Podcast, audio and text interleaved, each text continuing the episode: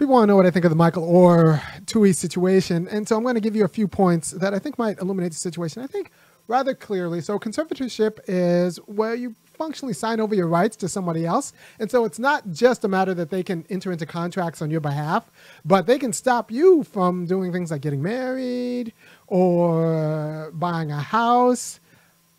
So it's uh, it's a more muscular variety of of power of attorney, but what it is not is family, because families have a unified interest. So I'm going to go into this rather clearly. I gave a show on this earlier today, but the sound issues were bad. I actually tried to be a responsible guy and fix my sound while the kids were off doing athletics.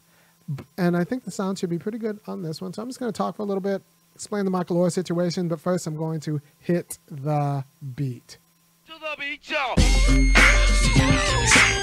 Ah, yeah. Sound good to me. Never change the ways for the world or the government. If I was the president, then I would state facts. You leave it up to me, I paint the White House black and ain't no future in your front. To the beat, y'all.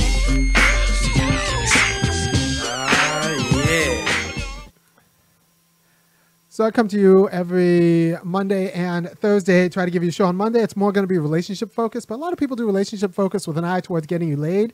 I feel like that's someone else's lane.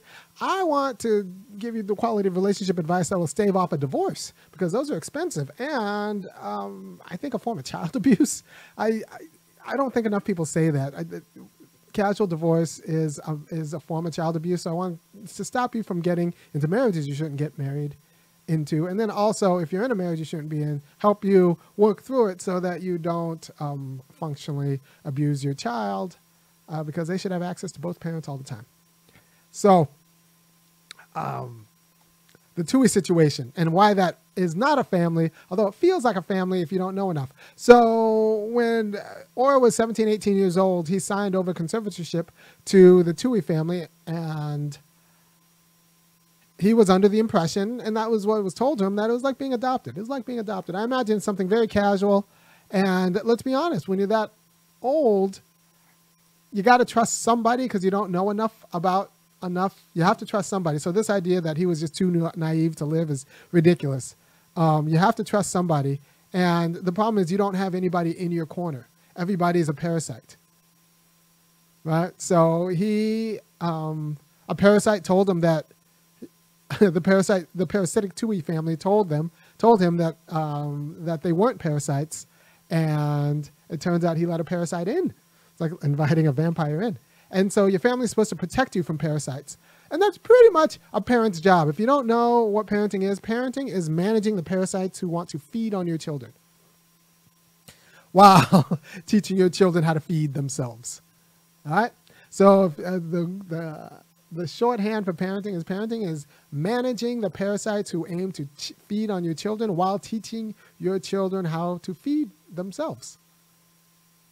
Um, and so all of these parasites, and Oher didn't have a family to protect him, but because you know his mom was on drugs, crack, which is funny because I haven't seen too many black crack factories and chemical plants. So this was during the 80s and 90s, or 80s, when pretty much crack got into America by the CIA. So this is a call for reparations. This is one of those reasons, like, this is one of those cases in a non-obvious way that America, in the form of white supremacy, has really destroyed the black family in a way that actually destabilizes um, generations and leads Michael Oher, young Michael Oher, to be dependent on parasites as opposed to his parents. And you know, I see this with too many other black athletes also. Um, Simone Biles, although I, I don't think her parents are addicts or anything. They just like they couldn't actually be parents, so they had to ship her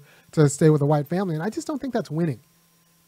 Even LeBron James, mom couldn't couldn't deal with LeBron James, and not deal with him in a bad way, just like give him everything that he needed.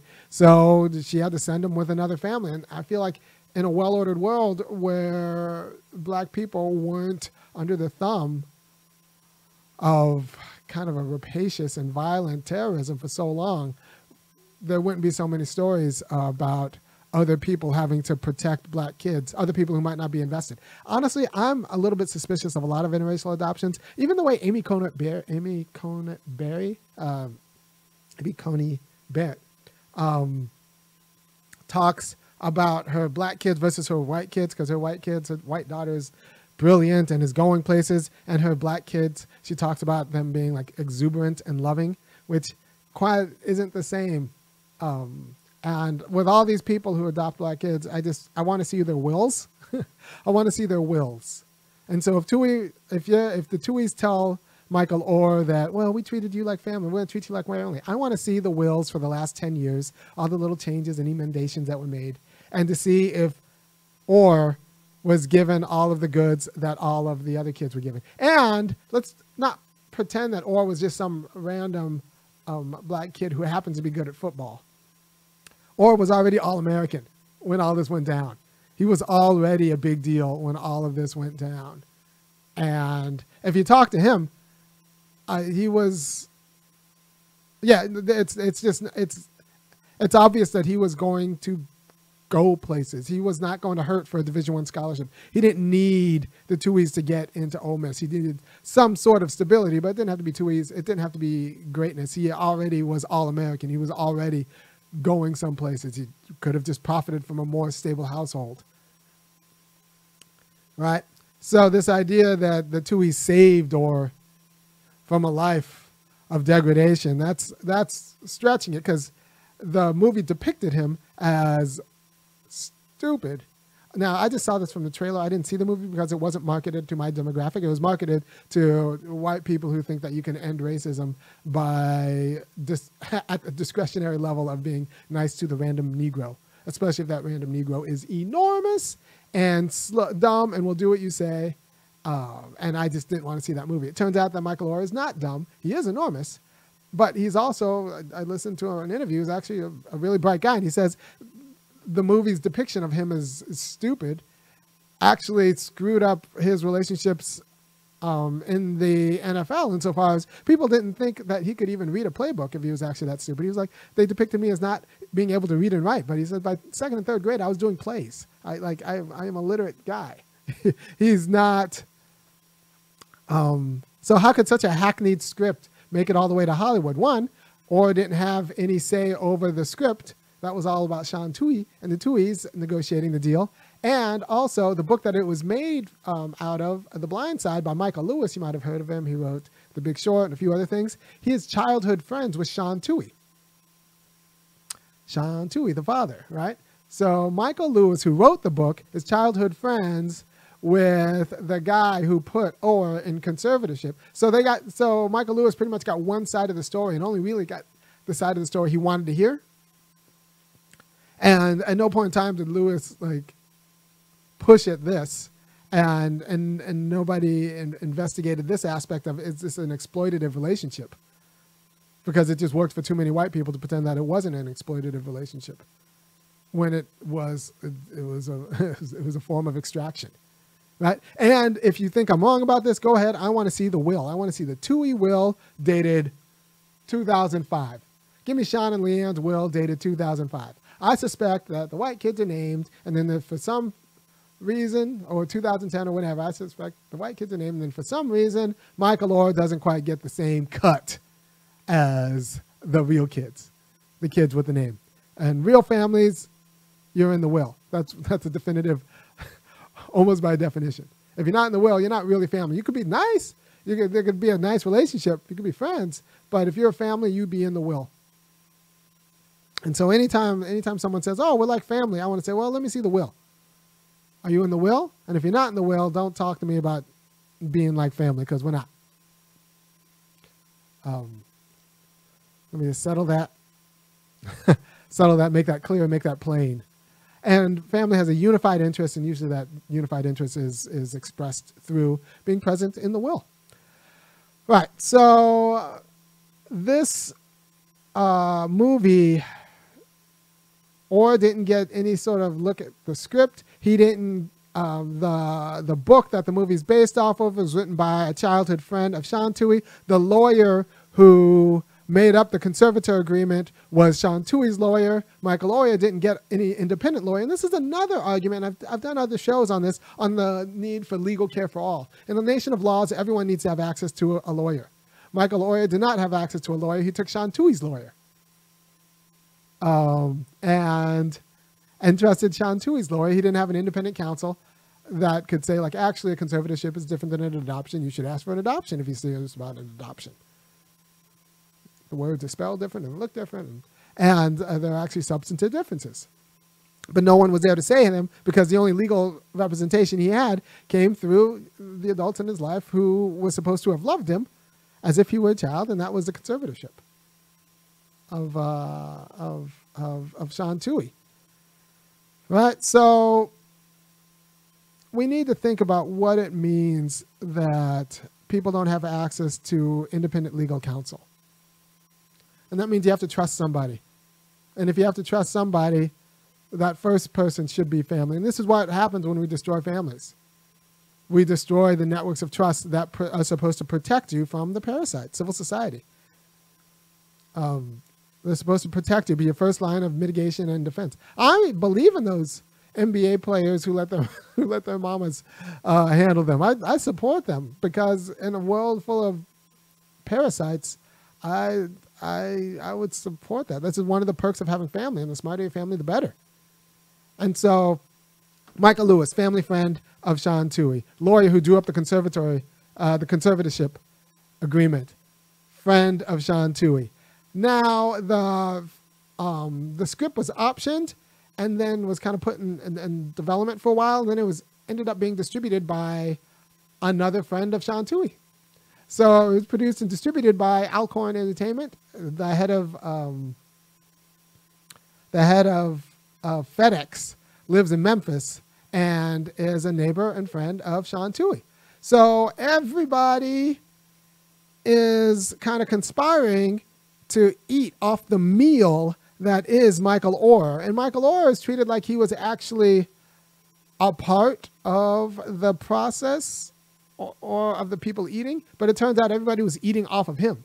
Everyone was eating him. And you could say, well, you know, he's an NFL player. He made his own money. That's not the point, man. That is not the point. He made his own money. Like he was cheated and exploited by a culture that's comfortable cheating and exploiting people because we don't understand what family is. And that's if you take anything away from this that that you don't get from other takes on this story, we don't understand what it means that black families are destroyed. Because in a well organized family, that kind of exploitation doesn't happen. I'll say that again. In a well organized family, that kind of exploitation isn't in and it doesn't happen. But we're allowed to be exploited because we don't have, you know, stable families. For lack of a stable family, Tuohy was exploited. For lack of a stable family, Tuohy was exploited by, uh, exploited by imposters. So the scriptwriter, friend of Sean Tuohy, pitched him as dumb. Turns out um, uh, uh, Tuohy, uh, Oher is not dumb. He's actually just a regular guy who's enormous. And this is all kind of washed through Leigh Anne Tuohy, the, the nice white the nice white woman who looks out for the occasional Negro. And and that's one of the ways gen, uh, racialized exploitation uses gender to kind of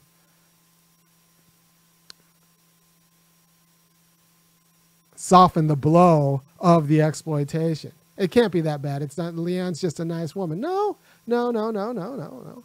She knows what was in those wills, and she knows that her kids uh, get a good deal, and Michael Oher's kids get like the help, the deal that's adequate for like a help, a, a, a nice help. I looked out for the help, but he's not my kid, right?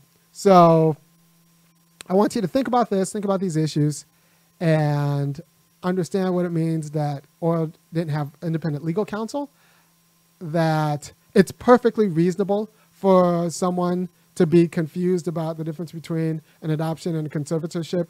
Um, if they're young and someone they trust is telling them that it's the same, I don't blame him at all. I think this is exploitation. There's no he should have known better or he did know better. No, he thought he was adopted. He thought it was like an adoption. everyone can't be an expert on everything. That's why we have experts. Not, so he was exploited.